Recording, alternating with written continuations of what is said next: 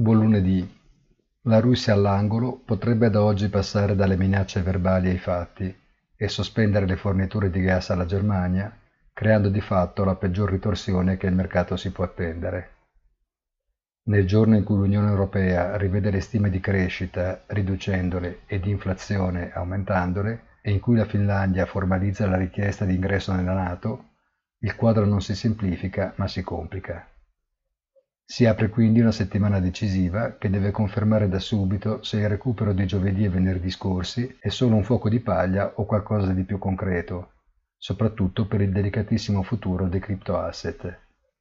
Buona giornata e come sempre appuntamento sul sito easy-finance.it.